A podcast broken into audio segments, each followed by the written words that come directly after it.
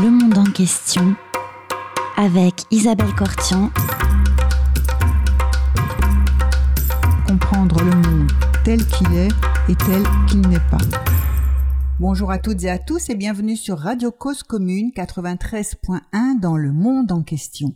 Aujourd'hui, j'ai le plaisir de recevoir Pierre Casal. Bonjour Pierre Casal.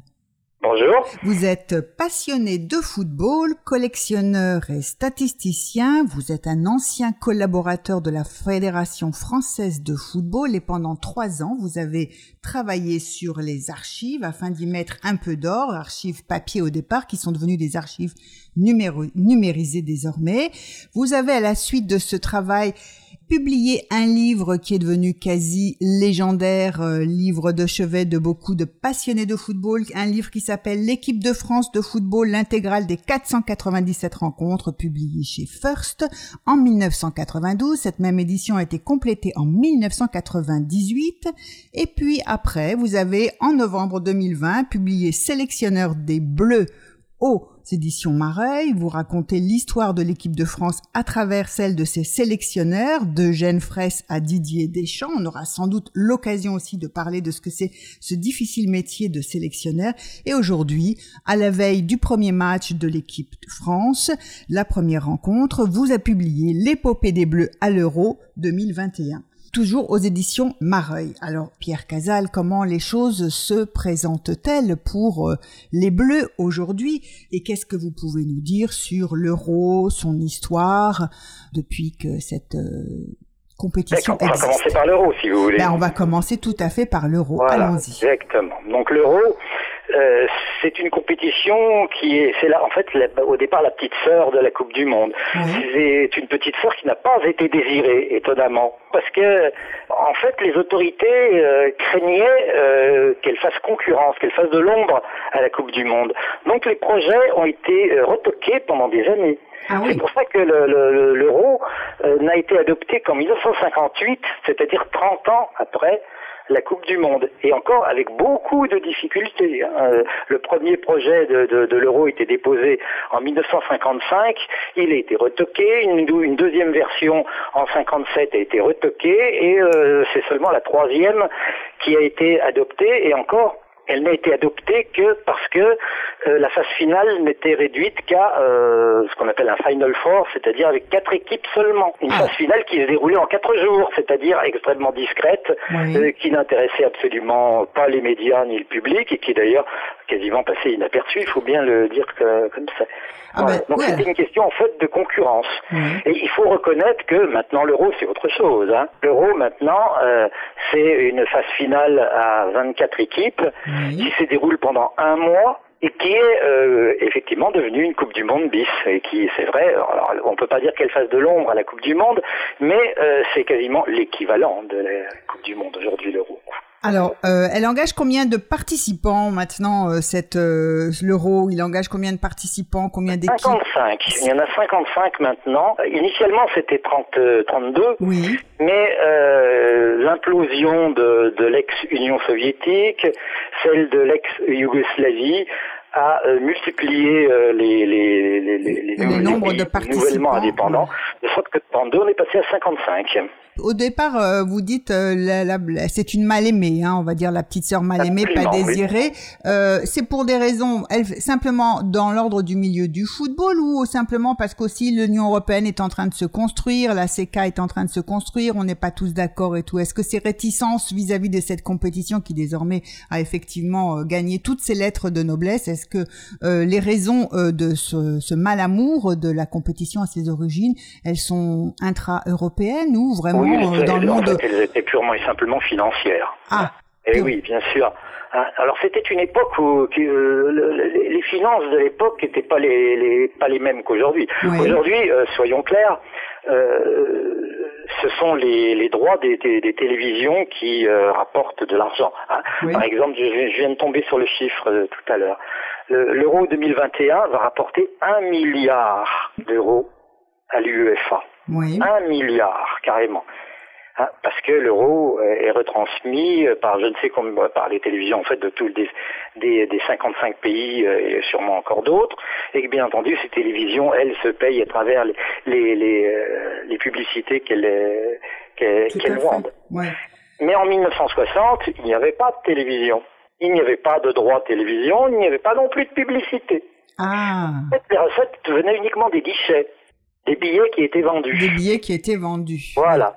Et donc, euh, les autorités craignaient que euh, le public euh, ne veuille pas, voilà, tous les deux ans dépenser, voilà, pour pour réserver dans des pays différents. Voilà, ils, ils, voulaient rester sur cette problématique, plutôt cette durée de quatre ans, cet, cet intervalle de quatre ans. Et euh, quels sont dans, durant cette euh, cette histoire, si on fait un petit peu rétrospectivement son analyse, les grands moments avant d'arriver à, la situation à l'euro qui va s'ouvrir aujourd'hui, euh, enfin qui s'ouvre en ce moment? Est-ce qu'il y a des grands moments sur lesquels vous souhaitez revenir? Alors. La, la première phase de, l'euro était une phase à 4, très discrète, et c'est vrai que, bon, en gros, 1960, 1964, 68, peu de monde a fait attention. Je crois que l'euro a réellement éclaté à partir du moment où une phase préliminaire en groupe par groupe a été euh, mise en place. Parce que ça change tout, vous voyez. Euh, lorsque, par exemple, je reviens sur l'idée du Final Four. Euh, comme il n'y a que quatre équipes, il n'y a que les supporters de quatre pays qui s'intéressent. Et vous voyez, si, si on en était encore au Final Four aujourd'hui, il y a 55 pays, il n'y aurait que 4 pays qui s'y intéresseraient. Oui, alors Et en plus, euh, vous risquez de ne faire qu'un match. Oui. Ah, oui. Et donc ensuite est venue l'idée qu'il fallait assurer à tous les participants à une phase finale au moins trois matchs, ceux du tour préliminaire, et c'est le cas actuellement. Hein. Actuellement, la, la, phase finale de l'euro est ainsi structurée, ils sont 24. Il y a un, un tour préliminaire de trois matchs garantis à toutes les équipes, et ensuite, on passe aux phases éliminatoires, huitième, quart, demi et euh, finale. Mais l'importance, si vous voulez, du, de, de, de, financière est telle que il y a 24 équipes qui sont qualifiées pour le tour préliminaire. Et sur ces 24, il n'y en aura que 8 d'éliminés. 8 d'éliminés au bout de 36 matchs. Vous vous rendez compte, on peut se demander la question, quoi 36 matchs, tout ça pour éliminer 8 équipes sur 24, c'est-à-dire seulement un tiers de l'effectif? Alors que le total de l'euro, c'est 51 matchs jusqu'à la finale. Mais il y en a 36 pour le tour préliminaire qui ne sert qu'à éliminer un tiers. Oui, qui fait participer beaucoup voilà, plus. On a compris pourquoi. Et pour garantir trois matchs à tous les participants, parce qu'on sait qu'à ce moment-là, les télévisions sont partantes. Il y a trois matchs, donc l'intérêt est soutenu. Donc ces, ces, matchs vont attirer des téléspectateurs. Ces téléspectateurs donc euh, euh sont nombreux, vont voir euh, un certain nombre de publicités, etc., Vous comprenez comment fonctionne le système. Très voilà. Et donc le, ce système s'est mis en place à partir de 1984 et il a assuré le succès financier et en même temps médiatique de l'euro. Parce qu'une compétition qui se déroule donc maintenant c'est sur sept matchs. Alors trois matchs sont garantis à tout le monde et ensuite bon bah il y a ceux qui sont éliminés en huitième de finale, ceux qui sont éliminés en quart, etc., etc. Donc pour les deux derniers, ben, en fait, ils auront disputé sept matchs. Mais euh, disons que l'intérêt est soutenu et euh, il n'y a pas que les supporters des deux pays finalistes qui regarderont la finale. Comme à la Coupe du Monde. Alors, en Coupe du Monde, euh, il y a un, milliard de téléspectateurs. Oui. Et alors, si on revient à la question du sport, quels sont les grands moments Alors, sportivement, alors bah, pour la de France, cette compétition 1984, de 1984 elle, elle, est sportivement très marquante parce que la France est toujours aujourd'hui le seul pays qui a gagné tous les matchs de la phase finale. Tous. Il n'y en ah avait à l'époque que 5, mais c'est 100% de victoire pour l'équipe de Michel Hidalgo en 1984. Mm-hmm. ah. Et c'est pas forcément le cas parce que prenez le cas du Portugal en 2016, c'est absolument incroyable. Hein. On a perdu le Portugal, en, en fait, a fait 4 matchs nuls sur 7 matchs. Il n'en a gagné que 3. Et pourtant, il est euh, gagnant de, de, de, la compétition. Ouais. C'est un, un, une très piètre performance que 4 matchs nuls. Hein. Tandis que la France en 84 avait 5 victoires. 5 victoires sur 5 matchs. Et personne d'autre n'a réussi 5 victoires sur 5 matchs. Même pas d'ailleurs la France quand elle l'a gagné pour la deuxième fois en 2000, on a concédé une défaite. Donc c'est 5 victoires sur 6 matchs.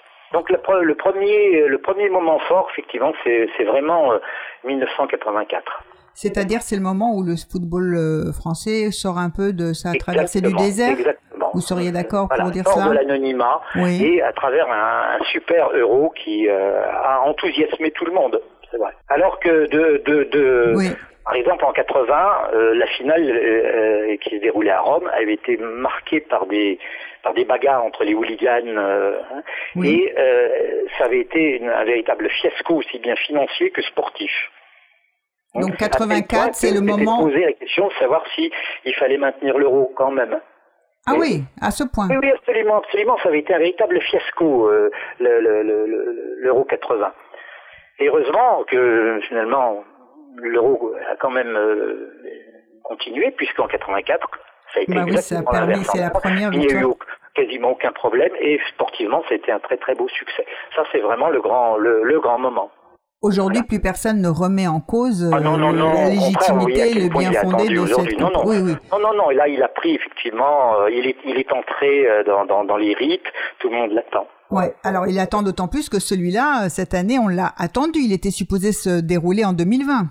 Exactement, exactement. Ça, c'est effectivement cet euro-là. D'ailleurs, il va rester doublement hein, dans la mémoire d'abord parce que euh, il avait été prévu pour, et il l'est toujours pour se pour se dérouler dans 12 pays. C'est Michel Platini qui avait voulu ça. Il avait voulu un euro véritablement européen, alors qu'originellement la phase finale se déroulait dans un seul pays. Mhm.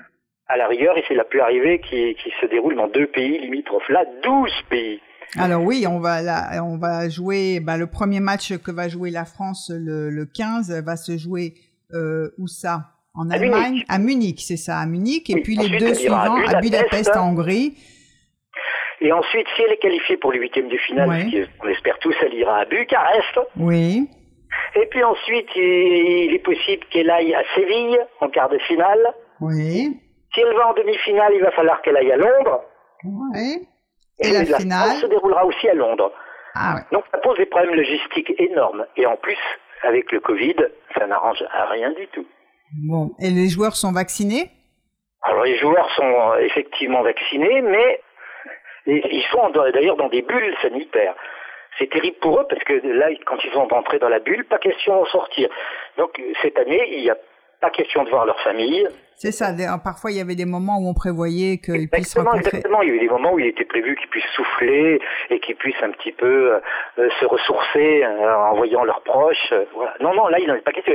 Donc là, les joueurs sont pour un mois ensemble un mois ensemble euh, et euh, simplement ensemble, coupés de tout le reste du monde, simplement les, les, yeux non pas dans le guidon, mais enfin dans le dans le dans, le donc Il faut bien s'entendre et c'est pas toujours évident. Et euh, en plus, il faut espérer que les bulles sanitaires soient étanches. Or, on vient d'avoir deux cas qui viennent de montrer que c'est pas le cas.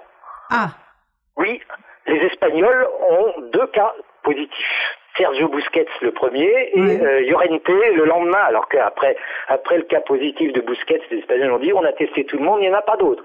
Évidemment, mais on sait très bien qu'il faut un temps d'incubation. Comme par hasard, dès le surlendemain, un deuxième espagnol, Llorente, était positif. Donc ils ont sorti et là, les Espagnols sont en train de croiser les doigts parce que bah, euh, falloir tester encore euh, les autres et ils espèrent bien qu'il n'y aura pas de troisième cas positif, etc. Et il y a eu la même chose pour les Suédois.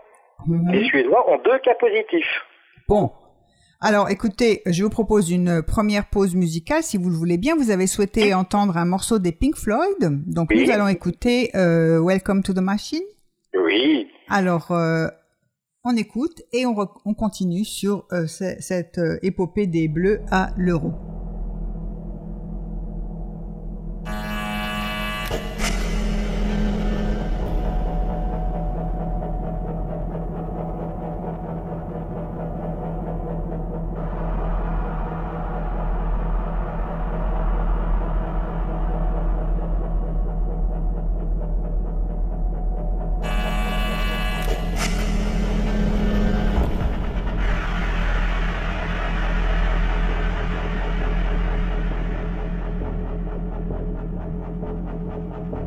Cause commune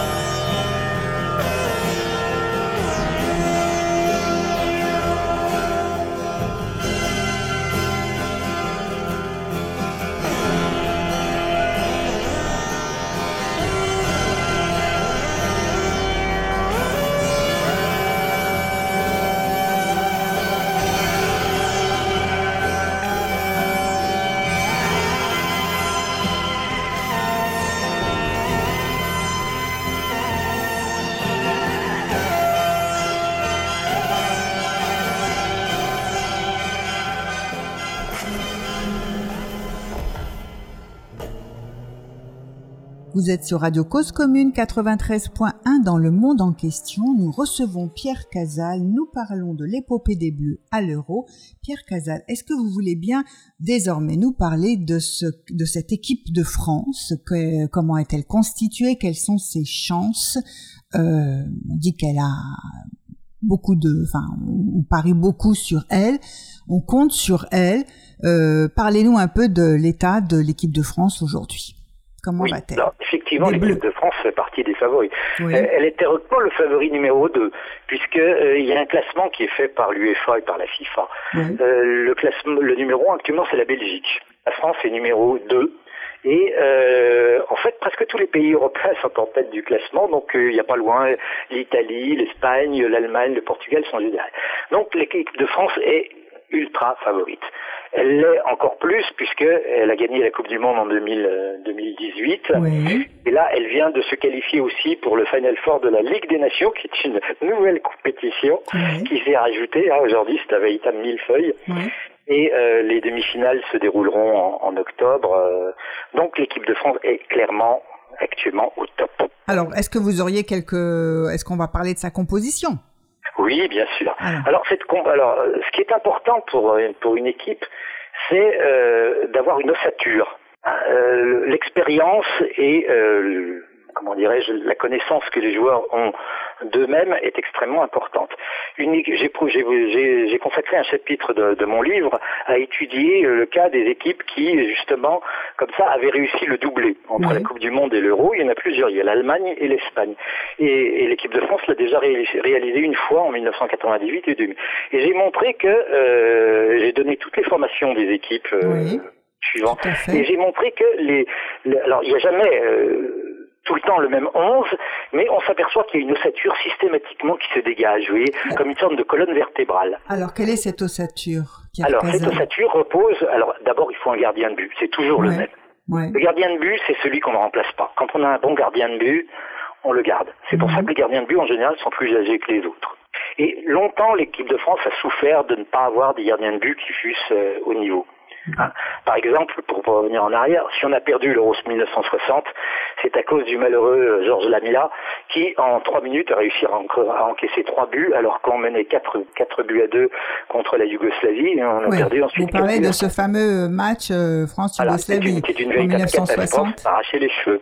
Oui, euh, c'est pas là où Copa et Fontaine sont malades aussi, ils peuvent pas jouer Si, si, si, Copa, Fontaine et puis Anthony sont pas là, c'est une catastrophe. Donc pour en revenir euh, au gardien de but d'aujourd'hui, c'est Hugo Loris. Et Hugo Loris fait partie des deux ou trois meilleurs gardiens de but. Hein. il a 124 sélections. C'est quelqu'un qui euh, a multiplié les parades. Et il est sûr à, à, 200%. C'est un atout énorme pour mhm. l'équipe de France. Alors ensuite, il faut... Déjà, ça commence bien. Oui, ça commence très bien. Alors ensuite, en défense, il faut un patron en défense. Un patron. Le patron, en général, c'est toujours un arrière central. Là, on a quelqu'un qui est pas mal, qui est Raphaël Varane, qui était très jeune en, 2014 et qui, euh, on faut le reconnaître, en 2014, il s'est un petit peu fait bouffer lors de la demi-finale contre l'Allemagne. Mais maintenant, il a pris, euh, il a pris de l'expérience. Il joue au Real Madrid. Il est maintenant, euh, il a gagné beaucoup de, de, compétitions et incontestablement, il est le pilier de la défense. Mhm. Hein. Donc, il est très important. De même, Didier Deschamps a réussi à trouver aux ailes il les a trouvés en fait euh, peu avant 2018. Il a trouvé deux jeunes, Benjamin Pavard et Lucas Hernandez, qui se sont, qui n'avaient pas d'expérience eux, mais qui ont montré tout de suite des capacités de, de enfin une, énorme énergie, une, une motivation et qui se sont imposés d'une façon extraordinaire et ils sont encore là. Et on peut être certain qu'on peut compter sur le seul point faible c'est le deuxième arrière central. Et là il me fait peur. Ah, ah oui oui il me fait peur pourquoi Il me fait vraiment peur et rien que là, au cours des deux derniers matchs euh, amicaux qu'on vient de disputer, qu'on a gagné tous les deux, hein, face à Galles et à la Bulgarie, euh, les seuls moments où euh, les Gallois et les Bulgares ont réussi à être dangereux, c'est quand ils ont percé de son côté. espérons que vous vous, espérons que vous, vous trompez. Oui, oui, malheureusement, j'ai bien peur. Bon, voilà, c'est le talon d'Achille, voilà. ça, c'est où le maillon faible. Mais enfin, d'une manière générale, il faut une très bonne défense. Alors, il faut savoir qu'on défend, en fait, on défend à 11. Hein, oui. Même les avants doivent aujourd'hui défendre. En fait, ils bouchent les couloirs et ils empêchent les, adversaires de, de, transmettre la balle comme ils le veulent.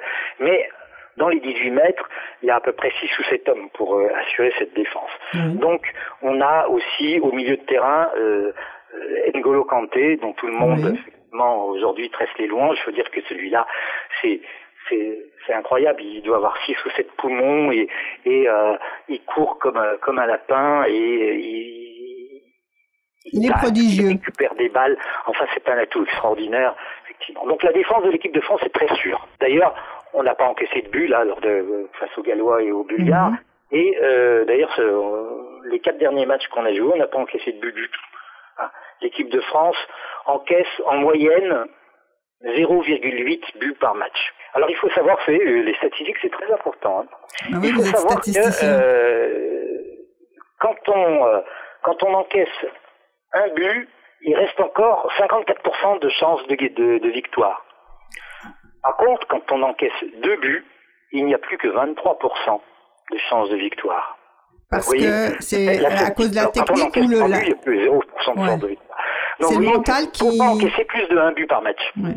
Mais parce que c'est pour des raisons, euh, le mental l'affecte, comment ça affecte, ça casse euh, la dynamique de groupe ou? Oui, tout à fait, tout à fait, tout à fait, je pense. En tout cas, les chiffres sont là. Hein, j'ai fait, j'ai fait des calculs euh, hein, euh, sur d'ailleurs sur le, le, le depuis l'origine. Hein. Donc, quand on encaisse un but, on a encore des chances importante de, gagner. Donc quand on encaisse zéro, vous, vous doutez bien que là, on a énormément de chances de, gagner. Là, on en a quasiment 72% de chances de gagner. Donc l'important, c'est la défense. Oui. Donc la défense, euh, N'Golo Kanté. Voilà, N'Golo Kanté et euh, Tolisso aussi était très bon. Alors on a une chance extraordinaire parce que Tolisso, euh, il s'est euh, il a été opéré en février hein, d'une blessure musculaire assez grave. Et d'ailleurs, euh, il était donné pour forfait. D'ailleurs, j'en parle dans mon livre. Il disait qu'il avait assez peu de chances de, de, de, de disputer l'Euro. Mais il a récupéré une, véritablement de façon extraordinaire. Et là, il, il a joué les deux matchs euh, de, de, contre Galles et la Bulgarie. Et il est, il est prêt à 100%. C'est un joueur avec, une grande puissance physique, de, de grande qualité et un, un mental à toute épreuve. Donc sur le plan défensif, je pense que la France est absolument euh, au top. Reste après, effectivement, l'attaque.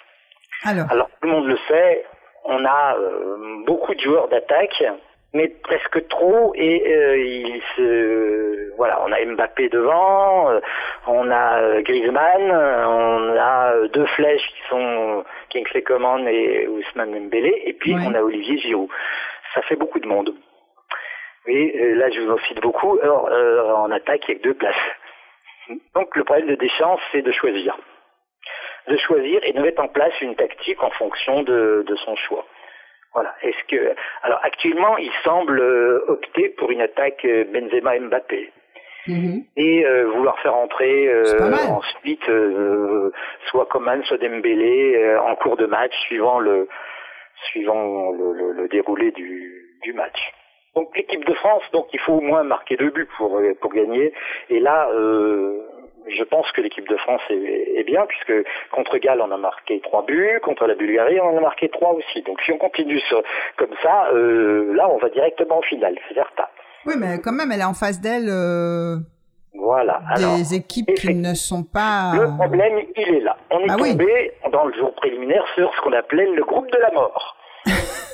Oui, on l'appelle comme ça. Parce qu'il réunit les deux derniers vainqueurs des Coupes du Monde, c'est l'Allemagne vainqueur 14, 2014, la France vainqueur 2018, et le vainqueur de l'Euro 2016, Portugal. Portugal, oui. La France avait perdu en finale. C'est pas la peine de faire des, des, des tirages qui sont dirigés avec des chapeaux pour aboutir à un tirage pareil. Si on avait fait un tirage intégral, je suis sûr qu'on n'aurait pas réussi à faire un, un groupe pareil. C'est terrible. Donc effectivement, euh, le problème c'est que là, il va y avoir un mort entre euh, l'Allemagne, la France et le Portugal. C'est presque certain. C'est un groupe très difficile. Et donc, euh, là aussi, la statistique dit que le premier match est déterminant. C'est bien simple, à l'euro, quand la France a gagné son premier match, elle a toujours réussi à aller très loin. Toujours. Donc le premier match, c'est contre l'Allemagne. Donc celui-là, c'est bien simple. Il faut le gagner. Si on ne le gagne pas, le 15. On, est, dans le dur. Ah. On est dans le dur. Parce que donc, euh, j'ai fait aussi les calculs du nombre de points nécessaires. Donc au tour préliminaire, 3 points chaque fois, 9 points. La statistique prouve que, aussi bien à la Coupe du Monde 2008 qu'à l'Euro 2016, on est premier avec 6 points, 6 ou 7, c'est-à-dire deux victoires. Donc les deux, les deux premiers sont qualifiés. Il n'y a pas que le premier du groupe préliminaire qui est qualifié. Les deux premiers sont qualifiés automatiquement. Mais là aussi, il faut 6 voire 5 points. Donc si on perd le premier match, ça veut dire qu'on n'a plus, on plus que 6 points à gagner. Donc ça voudrait dire qu'il faudrait impérativement gagner contre la Hongrie le deuxième. Et là, le couteau sous la gorge. Hein. Et en plus, ce match se déroule à Budapest, en Hongrie, devant le public hongrois. Donc là, la victoire est obligatoire. Et en plus, il faudrait aussi, au minimum, faire match nul contre le... Et ce serait un minimum. Minimum. Ouais, alors, le minimum, parce que euh, alors le, le, système est tellement byzantin que parmi les troisièmes, les quatre meilleurs troisièmes sont qualifiés. Donc euh, et euh, les quatre meilleurs troisièmes, ils passent actuellement avec quatre points. Donc vous voyez, ça voudrait dire qu'il faudrait gagner contre les Hongrois. Si on perd contre les Allemands, il faut qu'on gagne contre les Hongrois, trois points, et qu'on fasse match nul contre les Portugais, quatre points. Là, on passe.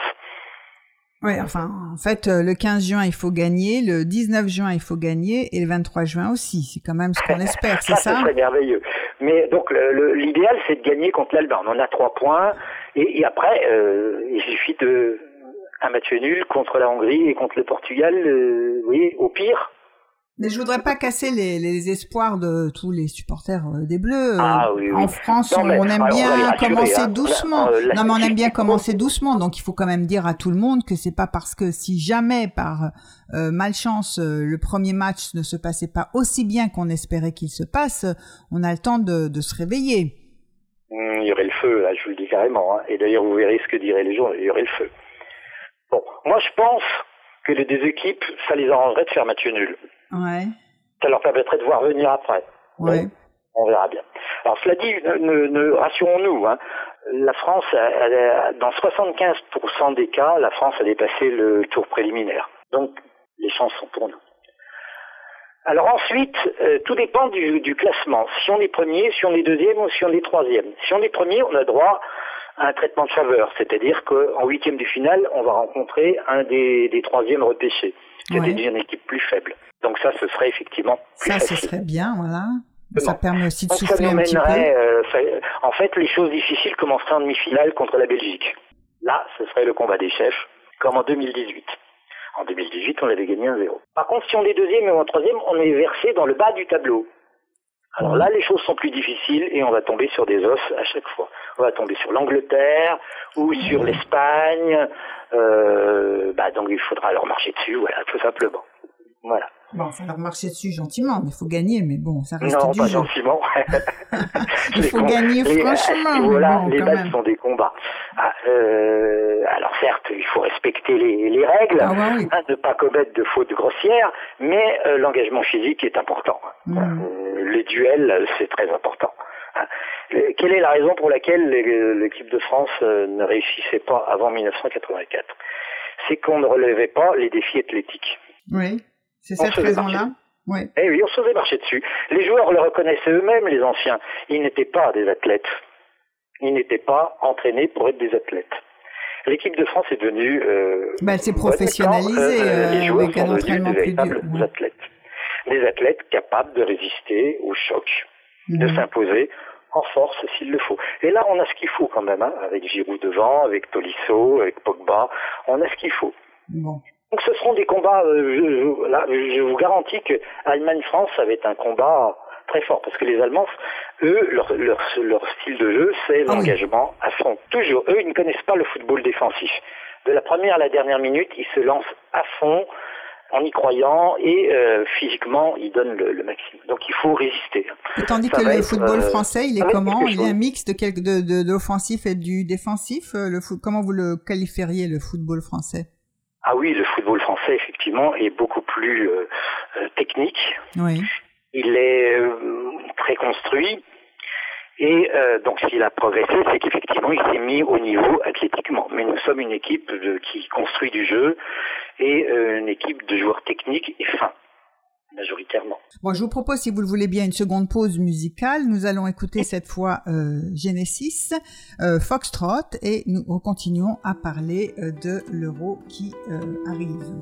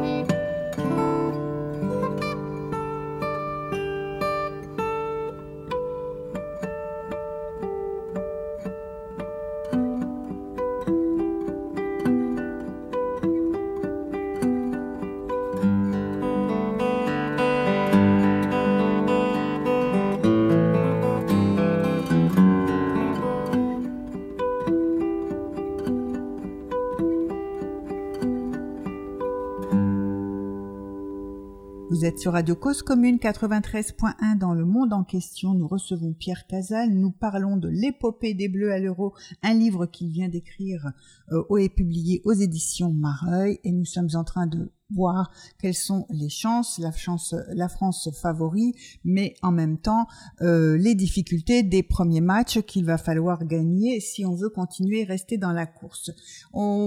Pourrait revenir, si vous le voulez bien, dans cette dernière partie de l'émission sur euh, le sélectionneur de l'équipe de France. Oui, Didier Deschamps, parce que, voilà. C'est l'atout numéro un de l'équipe. C'est l'atout numéro un. Donc, vous aviez écrit votre précédent euh, livre en 2020, était consacré au, sélectionneur de l'équipe de France. Oui, hein, il y avait donc le chapitre final. il y avait donc un chapitre. Et j'en disais déjà tout le bien que que, que j'en pense et qu'il n'a cessé de confirmer depuis. Alors, la caractéristique de Didier Deschamps, c'est d'abord qu'il a une carrière de joueur extrêmement brillante. Oui. 103 sélections et surtout, il a gagné lui-même deux trophées. Il, a, il a gagné la Coupe du Monde en 1998 et l'Euro en 2000. Donc il sait ce qu'il faut faire pour gagner.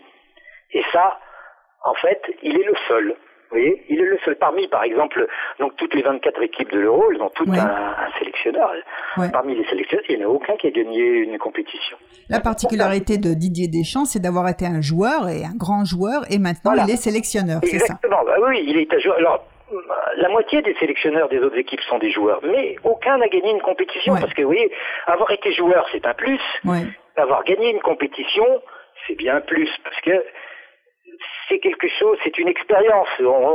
gagner une compétition, c'est quelque chose qui demande, euh, comment dirais-je, un savoir-faire. Il suffit pas, euh, oui, le talent suffit pas une chose est claire, euh, le sélectionneur, ça consiste pas simplement à prendre les 11 meilleurs et euh, les mettre sur le terrain et dire, bah écoutez les gars, vous avez le ballon, vous vous débrouillez. Non. Si vous mettez les 11 meilleurs joueurs ensemble, vous n'obtiendrez euh, généralement rien. J'ai cité, pas dans ce livre-là, mais dans le précédent, je ne sais combien d'exemples d'équipes de, qui multipliaient les, stars, euh, les mettait les, les unes à côté des autres, et elles se marchaient sur les pieds, et euh, elles ne voulaient pas jouer pour le voisin, et elles réclamaient euh, le ballon pour elles, et donc il y avait la zizanie dans l'équipe. Oui, il faut que l'équipe fasse équipe, et c'est pour ça qu'on les fait se rencontrer ensemble. il faut tenir compte des complémentarités, des compatibilités, et dans une équipe, il ne faut pas 11 stars. Mm-hmm. Oui, euh, tout à l'heure, je vous parlais d'une ossature. Hein. Un grand gardien, au minimum un très grand défenseur, un meneur de jeu qui est Griezmann, et un ou deux buteurs. Donc, l'ossature, c'est quoi? C'est cinq joueurs, six joueurs au grand maximum. Mais à côté, il faut des joueurs qui se dévouent, qui font un travail énorme, qui font un travail de récupération du ballon, qui taclent, qui euh, passent, passent la balle, et, donc et qui euh, euh, font les efforts pour euh, pour les autres. Et donc ça, Deschamps sait le faire et il sait ce qu'il faut faire. Il sait comment on, on, on fabrique une équipe. Ensuite, l'autre caractéristique de Deschamps, c'est d'être un joueur extrêmement pragmatique. C'est-à-dire, c'est un joueur qui n'a pas de conception arrêtée. Il mhm. peut tout chambouler, il peut, il, exige de ses joueurs d'ailleurs qu'ils soient extrêmement flexibles. C'est-à-dire qu'ils soient capables de jouer à plusieurs postes, mais qu'ils soient aussi capables de jouer dans plusieurs configurations tactiques. Et il, Deschamps est capable, au cours du même match, de changer de configuration technique, et, euh, suivant euh, que l'adversaire nous met en échec ou pas. C'est très très important cette réactivité dont il est dont il est capable. Par exemple, là, au cours du dernier match contre les Bulgares, il a attaqué avec euh, un 4-4-2 en losange. mais il s'est aperçu que ça fonctionnait pas très bien. Donc il a repositionné les joueurs en 4-3-3 en demandant à Griezmann, qui était au centre dans le, du, du, du losange, la pointe haute du losange au milieu du terrain, de se décaler un petit peu euh, à l'avant vers la droite, de façon à boucher euh, mieux euh, les, les, couloirs euh, pour empêcher les adversaires de monter. Et ça a fonctionné très bien. Oui. Oui, Donc je pense que cette réactivité, cette flexibilité de Deschamps, elle est très importante. Et puis enfin, c'est un sélectionneur qui sait que euh, la composante psychologique est extrêmement importante chez les joueurs. Oui. Et en plus du talent, il faut, voilà, il faut un état d'esprit. Ouais.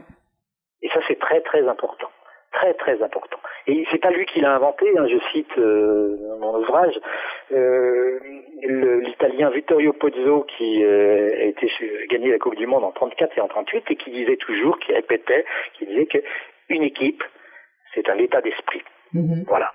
Hein, il disait, c'est pas une équipe, ce sont pas des stars, ce sont pas des grands joueurs. Une équipe, c'est d'abord un état d'esprit c'est une collectivité qui a une très forte motivation, qui a une énergie et qui est capable justement de se, tenir les coudes et de, se lancer avec euh, détermination et énergie à l'assaut de l'adversaire, qui ne le sous-estime pas, mais ne le surestime pas. Et en plus, Deschamps a appris de ses erreurs. Oui, il a commis une erreur.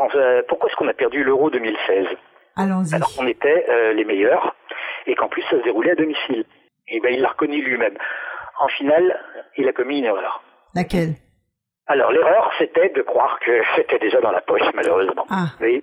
Parce que les Portugais, comme je vous l'ai dit tout à l'heure, ils étaient arrivés en finale et ils ont fait 4 matchs nuls sur 6 matchs. Ouais, 1-0 c'était le score, hein, c'est ça, et oui, la France oui, a perdu. 1-0. Et croire que c'est que c'est dans la poche, c'est pas bon. Et en plus, il a reconnu qu'il a fait une erreur lors de sa causerie, parce qu'il avait fait un montage avec les femmes et les enfants des joueurs. Donc euh, ça a été un moment émotionnel, mais euh, c'est pas ce qu'il faut quand vous êtes en train de motiver euh, euh Une équipe. Un, un, groupe pour partir à l'assaut. Oui, il vous faut des guerriers. Hein, alors euh, leur amener les larmes aux yeux, hein, le, le, le, monde des bisounours, c'est pas vraiment ça. Hein, leurs femmes et leurs enfants, ça, ça, les a émus. Effectivement, ils étaient sans doute, c'était très très très agréable de voir les messages des, des femmes et des, et des gamins, mais euh, ça n'a pas vraiment ça les a déconcentrés. À, comment dirais-je, à leur faire pousser les dents jusqu'à rayer le plancher. Alors, il faut être un guerrier. Donc il a compris qu'il avait fait une erreur en 2016. Et il a dit que pour la finale en 2018, il n'a pas recommencé cette erreur-là. Et donc il ne la recommencera pas non plus. On le fait euh, en 2021. Alors peut-être qu'on pourrait profiter de ce que vous avez écrit un livre sur euh, les sélectionneurs pour parler de ce difficile métier de sélectionneur parce qu'on est on est dans une position qui n'est pas très facile, un peu sous les feux, sous les projecteurs, euh, pris en tenaille entre. Euh, alors dites-moi qui Il y a la fédération d'un côté, il y a les joueurs de l'autre, les médias, les médias, les, médias, les, les, joueurs, le public. Donc effectivement. les joueurs, ça peut arriver. D'ailleurs justement, on va rebondir a à propos de Benzema. Oui. Voilà. j'avais quelque chose à dire justement pour ceux qui voudront bien acheter mon livre. je ne parle pas de Benzema dans, dans, mon livre tout simplement parce que euh, le livre était déjà sous presse au moment où euh, sa sélection était annoncée. Sélection qui était absolument imprévisible puisque depuis cinq ans, il ne figurait plus. Euh, C'est la surprise, tout à fait. Tout à fait. Mais, Didier Deschamps fait des surprises. Pour, bah, pour stresser des lauriers à, à, Didier Deschamps, encore une fois. Didier Deschamps, qui avait pourtant été malmené par Karim Benzema hein, à un moment, qui lui avait fait des reproches, euh, des reproches assez sévères. Hein. On connaît sa fameuse phrase où il avait dit en 2016 que euh, Didier Deschamps, en ne sélectionnant pas, avait euh, cédé à la partie raciste des Français, etc. etc. Hein. Hum. C'est pas très agréable à entendre. Donc Didier Deschamps a réussi à passer par-dessus ça.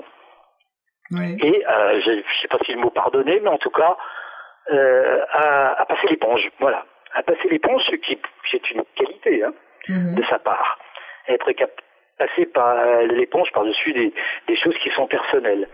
Et il, euh, il a rappelé euh, Karim Benzema, pourquoi? Parce qu'il a pensé que euh, il en avait besoin pour rendre son attaque. Euh, bah oui, c'est un grand joueur quand même. C'est un grand joueur, incontestablement. incontestablement. que, le paradoxe, c'est que là, lors du match France-Bulgarie, Karim Benzema est sorti légèrement blessé, mais il a, marqué ni face à Galles ni face à la Bulgarie, et c'est Olivier Giroud qui lui, malheureusement évidemment, a été envoyé sur le banc hein, par le retour de Karim. Mhm. C'est Olivier Giroud qui a marqué deux buts. Et je voudrais qu'on n'oublie pas Olivier Giroud. Non, non, mais on n'oublie personne. L'exemple du bon serviteur, c'est le bon soldat qui ne se plaint jamais, qui est toujours là et qui donne le meilleur de lui-même, même si on lui donne que 10 minutes à jouer. Ah oui. Mais comme vous avez dit, c'est une équipe, hein, c'est une équipe, et ça ne peut pas être que des égaux. Bon, il y a des moments où euh, ça se passe bien, ça se passe pas bien. Bon, il y a eu des histoires aussi avec la période avec Domenech, c'était pas facile. Voilà, euh, exactement. Il y a ceux qui savent, qui, qui, qui prennent les joueurs brousse-poil. Hein.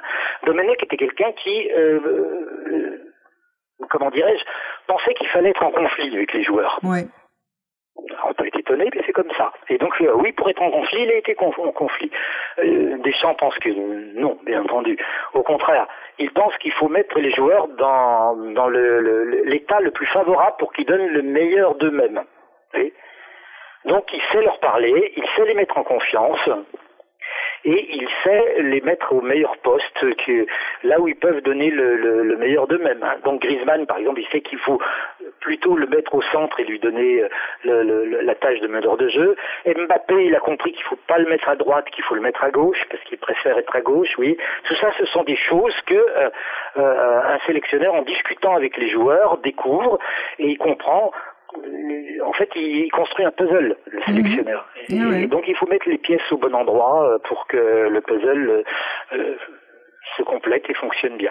Et Didier Deschamps a cette capacité à ne pas se buter sur des, idées préconçues et à, évoluer hein, et à être lui-même flexible. Il demande, que, il demande que les joueurs soient flexibles, mais il est lui-même flexible, pragmatique. Et en plus, il dit toujours que euh, la vérité d'un match n'est pas celle du suivant. Donc il dit que quand on lui dit vous avez gagné euh, la Coupe du Monde 2018, euh, il répond oui, on a gagné, on était les meilleurs à l'instant T. Mais que c'est pas parce qu'on a été les meilleurs à cet instant T qu'on va forcément être les meilleurs, vous voyez, trois ans après. Oui. Ce qui veut dire aussi qu'il n'y a pas de recette. Non, il n'y a pas de recette, effectivement. Mais par contre, il y a la connaissance des joueurs dont on, dont dispose et la façon de les disposer et de les, de les préparer de façon à ce qu'ils donnent le meilleur d'eux-mêmes, qu'ils soient dans les dispositions à donner 100% de leur potentiel et même peut-être presque plus que 100% de leur potentiel. Ça, c'est très très important. Les mettre en confiance, les mettre au poste où, qui leur convient, les mettre à côté des joueurs avec lesquels ils aient des affinités, voilà, et des habitudes de jeu. Voilà, c'est ça le rôle du sélectionneur. Ouais.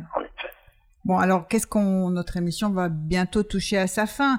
Euh, Pierre Casal, qu'est-ce que qu'est-ce que nous souhaitons?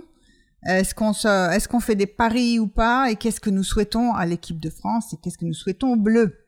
Alors des paris, on va pas en faire parce que c'est pas possible. Et euh, malheureusement, on le sait, euh, tout est toujours possible. Vous voyez, on en vient à la finale de, de, l'Euro 2016. Oui. C'est plus catastrophique. oui. Hein, sur une erreur, voilà. Bon, tout est toujours possible, les accidents sont toujours possibles, hein, et les hasards. Auparavant, euh, Gignac avait tiré sur le poteau. Pourquoi est-ce que la balle est 10 cm à côté, la balle rentrait dans le et on gagnait? Voilà. Donc, mhm. non, on va pas faire de ah paris. on va pas refaire l'histoire non plus. Voilà. Par contre, on, on sait que l'équipe de France va donner le meilleur d'elle-même. Elle ne lâchera pas.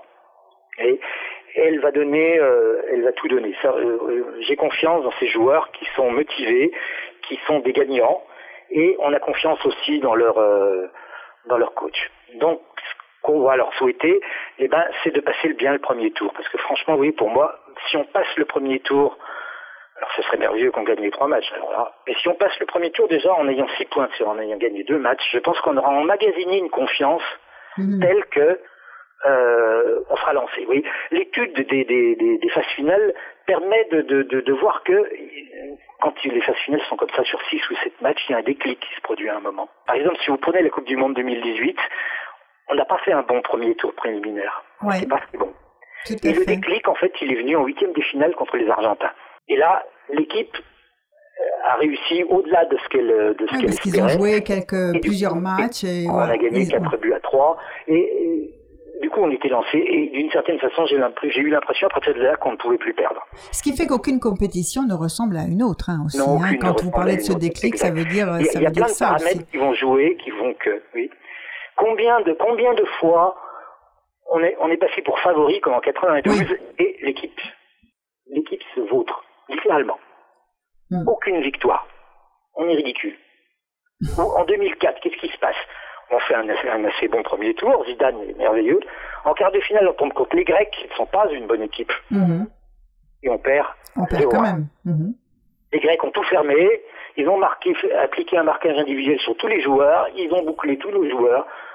On n'a pas réussi, on n'a pas réussi à trouver le déclic. Mhm. Ah. Et les joueurs eux-mêmes, Robert Pires, qui aujourd'hui commente, l'a clairement dit hein, dans ses commentaires plus tard. Il a dit on était cuit, mhm. on était usé. On était une équipe en fin de cycle, on était usé. Et ça compte. Et oui. Car toutes les équipes, oui, il y a la loi des cycles. Hein. Ah, c'est une courbe de Gauss. Euh, le cycle, vous montez, vous, vous atteignez un pic, mhm. vous pouvez prolonger, et puis ensuite il y a le déclin. Aujourd'hui, l'équipe de France de 2021 est au sommet de son pic. Oui, le sommet, c'est depuis 2018. Donc, on est sur un sommet qui dure déjà depuis euh, trois ans. Peut-être, j'espère bien qu'on va le, le, maintenir.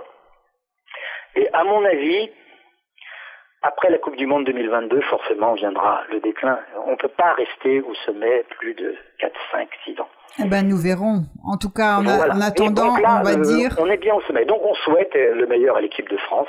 Allez les Bleus. Voilà. je, vous remercie. Non seulement un historien, mais aussi un supporter. Donc, allez les Bleus. Allez les Bleus. Euh, merci beaucoup, Pierre Casal. merci à Baptiste en régie. Et nous nous retrouvons bientôt pour une prochaine émission. On écoute Coldplay.